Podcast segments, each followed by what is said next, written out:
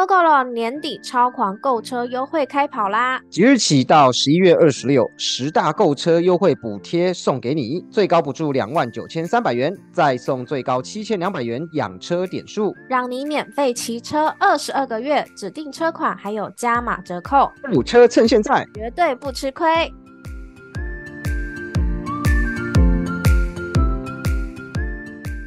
大家好，欢迎来到古人聊科技，我是 Silver。嗨，大家好，我是 Robert。本周呢有五则科技新闻要跟大家分享哦。那第一则新闻是 Visit Japan 有可疑的 App，日本官方说只有网页版，没有 App 版。Visit Japan 是由日本官方推出，可以用来办理入境审查、海关申报和免税购买这些入境手续的线上服务。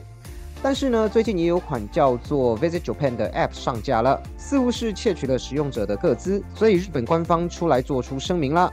日本数位厅发出声明哦，同时也在 Visit Japan 的网页上面标示，他们说日本官方的 Visit Japan 服务只有提供网页版，从来都没有提供 App 版本。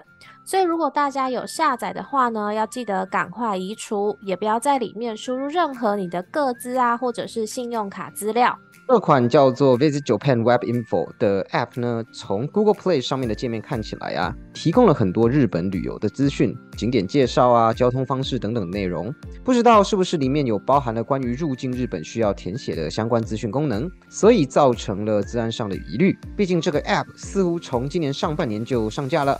因为编辑呢有看到其他布洛克在今年六月的文章中教大家如何使用的时候，有提到也可以下载 App 版。但是日本政府数位厅已经说他们没有推出 App 版本，一律呢都是透过 Web 来注册跟申请。所以如果有安装这款 App 的人，赶快删掉哦。那 iPhone 使用者就比较不用担心，因为目前在 App Store 是找不到这款 App 的。那以上呢就是关于 Visit Japan 的新闻，分享给大家。接下来呢是第二则新闻，Meta 表示啊，只要付钱，滑 FB 跟 IG 就不会再看到广告了。Meta 说，为了遵守欧盟的隐私规范，它特别针对了 Facebook 和 Instagram 推出了无广告的付费版本，而且这个方案呢，目前只有在欧盟实施。使用者呢，如果想要避免在 FB 和 IG 上看到广告，就需要支付每月九点九九欧元，大约是新台币三百五十元的订阅费用。而且啊，如果透过 Android 或 App Store 订阅更贵，每个月费用啊，大约要新台币四百五十元。Meta 说，在这个方案上路的初期呢，这笔每个月的无广告订阅费用会包含 FB 跟 IG 两个平台，但是到了明年的三月呢，就会分开收费哦。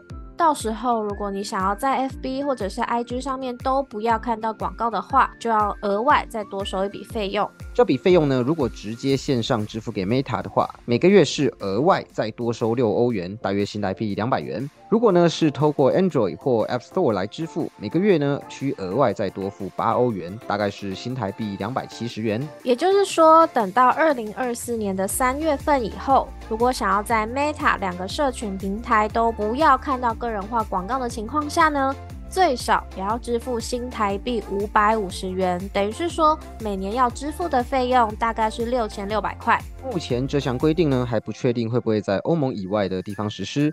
Meta 主要也是为了符合欧盟的需求，毕竟呢，当使用者付费后，就不会再看到个人化的广告，也意味着使用者就不会因为点选的广告而被追踪自己的兴趣、喜好等隐私资料，算是一种变相符合欧盟的规定。那以上呢是关于 Meta 收费的新闻，再来是第三则新闻，M3 MacBook Pro 改回两颗 NAND 晶片了，到底是怎么回事呢？iFixit 呢，最近针对苹果新推出的 M3 与 M3 MacBook Pro 进行拆解，整体来说呢，差异不大，但是呢，还是发现了几个明显的差异，像是风扇啊、SSD 晶片数量等等。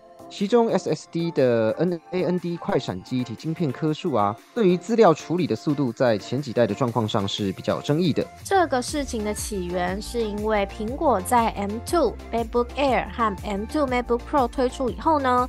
他们将原本 M1 MacBook Pro 跟 M1 MacBook Air 上面基本款的二五六 GB 的两颗 NAND 晶片改成剩下一颗。那甚至呢，在二零二三年推出的 M2 Pro 跟 M2 Max 上，基本款的五一二 GB 也被改成单颗晶片设计。虽然说啦，改过之后的总容量是一样的。但是在单颗晶片的使用上，读写速度就是会下降。那以 M2 Pro 晶片来说好了，无论是在读取还是写入速度，二零二三年的 M2 Pro 版呢，都慢了将近每秒九百到一千 MB 的左右的速度。很多网友呢，其实对这样的调整有意见哦，他们觉得怎么我买最新的机器，结果速度呢反而比旧机器还要慢呢？虽然实际使用的体感效能上不会有太大的差异，但是理论值来说呢，还是很不合理的。那这次 iFixit 拆解了 M3 跟 M3 Pro 的 MacBook Pro 以后呢，发现无论是 M3 或者是 M3 Pro 的 MacBook Pro，即便是基本的五二 GB 版本，也都是配有两颗 NAND 晶片。那理论上这样的存取速度就会比之前的单颗晶片还要好。以上关于 M3 MacBook Pro 改回两颗 NAND 晶片的新闻呢，就分享给大家。接下来呢是第四则新闻，传言说啊，iPhone SE 四将会使用 iPhone 十四的外形。虽然之前有些报道有提到，苹果可能已经放弃更新 iPhone SE 这个型号了，但是外媒 Make Rumors 的报告指出，苹果内部呢有一个代号为 D 五九的第四代 iPhone SE 正在开发当中。虽然说使用的是 iPhone 十四的外形哦，但是因为呢，SE 四目前规划还是只有单颗镜头，所以呢，苹果还是会针对背板重新设计。毕竟 iPhone 十四原本的机背后方是两颗镜头的设计。但也有传闻表示，iPhone SE 第四代虽然是单镜头设计，但是画素呢很有可能会升级到四千八百万画素，跟目前的 i 十五相同。毕竟，苹果也不是没有在 SE 系列的 iPhone 上使用跟当年旗舰机种相同镜头规格的经验。那在重量上呢，会比 i 十四的一七克还要再少六克，并且呢，使用 Face ID 而不是 Touch ID。充电孔呢换成了 USB-C，应该是没有悬念啦。毕竟现在苹果呢几乎渐渐把所有产品的充电孔呢都朝 USB-C 的方向去做更改。除此之外呢，因为 iPhone 十六可能全系列都会使用动作按钮，所以明年如果推出 SE 第四代的话，苹果也有可能加入动作按钮的设计哦。虽然到了明年呢，就是 SE 三推出两年的时间了，苹果发布 iPhone SE 的机会不小。但是呢，外媒 Mac Rumor 认为啊，SE 四比较有可能会在 i 十六推出后才推出。如果是这样的话呢，推出的时间就会是二零二五年的春季。那以上呢是关于 iPhone SE 四的传闻，分享给大家啦。好的，再来是最后一则科技新闻哦。然后这则新闻呢带了一点文艺的资讯，想分享给大家。就是全新 iPhone 摄影展在巴黎登场了。那这场展览呢，聚焦在使用 i 十五 Pro Max 拍摄的原创作品。iPhone 呢，因为有高水准的摄影实力，加上轻巧便携的特性，近年来呢，成为越来越多创作者爱用的工具，也诞生了许多 Shot on iPhone 的优秀作品。在十一月十号呢，苹果在法国巴黎举办为期两天的摄影展，展览的名称是 I Remember You。展出了五位摄影师用 iPhone 十五 Pro Max 拍摄的原创作品，来致敬摄影与怀旧的交汇，也借此展现十五 Pro Max 相机系统带来的实用度、易用性，还有影像的品质。这五位备受敬重的摄影师呢，分别是 Marlon f e s s h i Carl Hobb、Vivian Liu、全川石花和 Stephen Roos。这些大师的作品呢，结合了感动他们的人事物，也记录了他们珍贵记忆的稍纵即逝。所以在这则新闻呢，我们除了会简单介绍每一位摄影师，也会分享这些艺术家谈论 iPhone 在他们的创作过程做出了什么样的贡献。那如果想要进一步欣赏作品呢，都可以点选资讯栏的文章链接哦。他们的作品真的都非常的漂亮。首先呢，第一位摄影师是 Marlin f e s s h i m a n i manifest 海的摄影职涯呢，是从家乡瑞典开始哦，再到纽约的 International Center of Photography 进修之前呢，他在瑞典学习摄影。他的工作呢，着重于世界各地流离失所和混乱的社群。他受联合国开发计划署委托，拍摄撒哈拉以南非洲地区暴力极端主义者的幸存者，并出版了一本名为《Survivors》的书。他拍摄厄立特里亚难民在以色列举行婚礼的照片，是第一张获得世界新闻摄影奖的 iPhone 照片。Marlin 他说：“iPhone 结合我的摄影工作流程，为我感知和记录周遭世界的方式带来重大的转变，感觉更倾向于捕捉生活中发生的事情，也就是常常定义了人类体验的那些转瞬即逝啊，还有自然的时刻。” iPhone 的易用性以及轻松拍摄高品质影像的功能，让我能够用非凡的方式探索和记录平凡的事物。这种情感体现在我为展览创作的作品中。再来是第一位摄影师全川石花，相信不少听众呢都听过这个大名哦。全川石花是居住在东京的多元艺术家。从事摄影和电影的工作。二零二零年呢，他出版了照片集《Tokyo》。他摄影作品的魅力呢，可以概括于他充满特色、沐浴在生动啊、梦幻色彩中的拍摄手法。无论是人像、风景照或是静物照，他作品的核心呢，都是植物、动物、风景、父权女性等主题外观的轮替，打造出独有的感官元素画面。再来是第三位摄影师 Car Hab。Car Hab 出生于一九九零年，他目前居住在巴黎，而且拥有航空工程师的证照。当 Hab 不在旅行中的时候呢，他的主力就是放在对航空啊、设计、艺术和时尚的热情。他说，用 iPhone 拍摄就像拥有第三只手。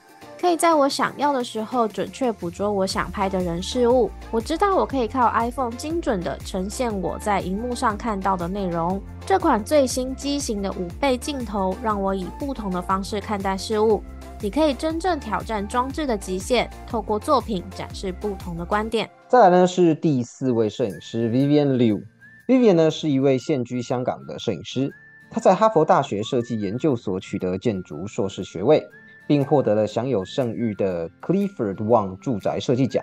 Vivian 他从事建筑工作十五年之后呢，发现自己对拍摄香港和世界其他城市景观的热情，也因为他的专业知识背景，他以受过训练的建筑眼光，描绘出空间和主体的美妙构图而闻名。人跟空间的协同效应是他作品中一贯的主题。他更以国际观点聚焦香港的文化认同。凸显香港的建筑、人民和自然景观。那 Vivian 呢？他在展览开幕的时候有分享到，我开始旅行并拍摄旅途中的场景时，iPhone 开始成为我创作过程中不可或缺的一部分。在我商业作品的创作过程中，各个阶段都靠它的多种聚焦和拍摄模式来完成。当我试着聚焦周遭古老建筑的细节和纹理的时候呢？十五 Pro Max 的五倍镜头是不可或缺的工具。再来呢是最后一位摄影师 Stephen Roos。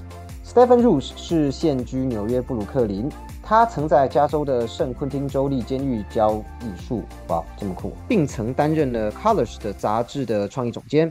他的作品呢曾登上了 New York Times Magazine、The New Yorker、Vogue。Time 等杂志，Stephen 他分享到，iPhone 能够让我的拍摄感觉不那么正式，这有助于让拍摄对象放轻松。他们能传递手机查看并评论影像，会让整个过程感觉更有合作感。那以上呢就是关于巴黎 iPhone 摄影展的相关资讯。好的，那以上呢就是本周的五则科技新闻啦，希望大家喜欢。如果觉得我们内容整理的还不错的朋友呢，记得帮我们按爱心、点订阅，然后把古人聊科技分享给更多朋友哦。我们下集节目见，拜拜，拜。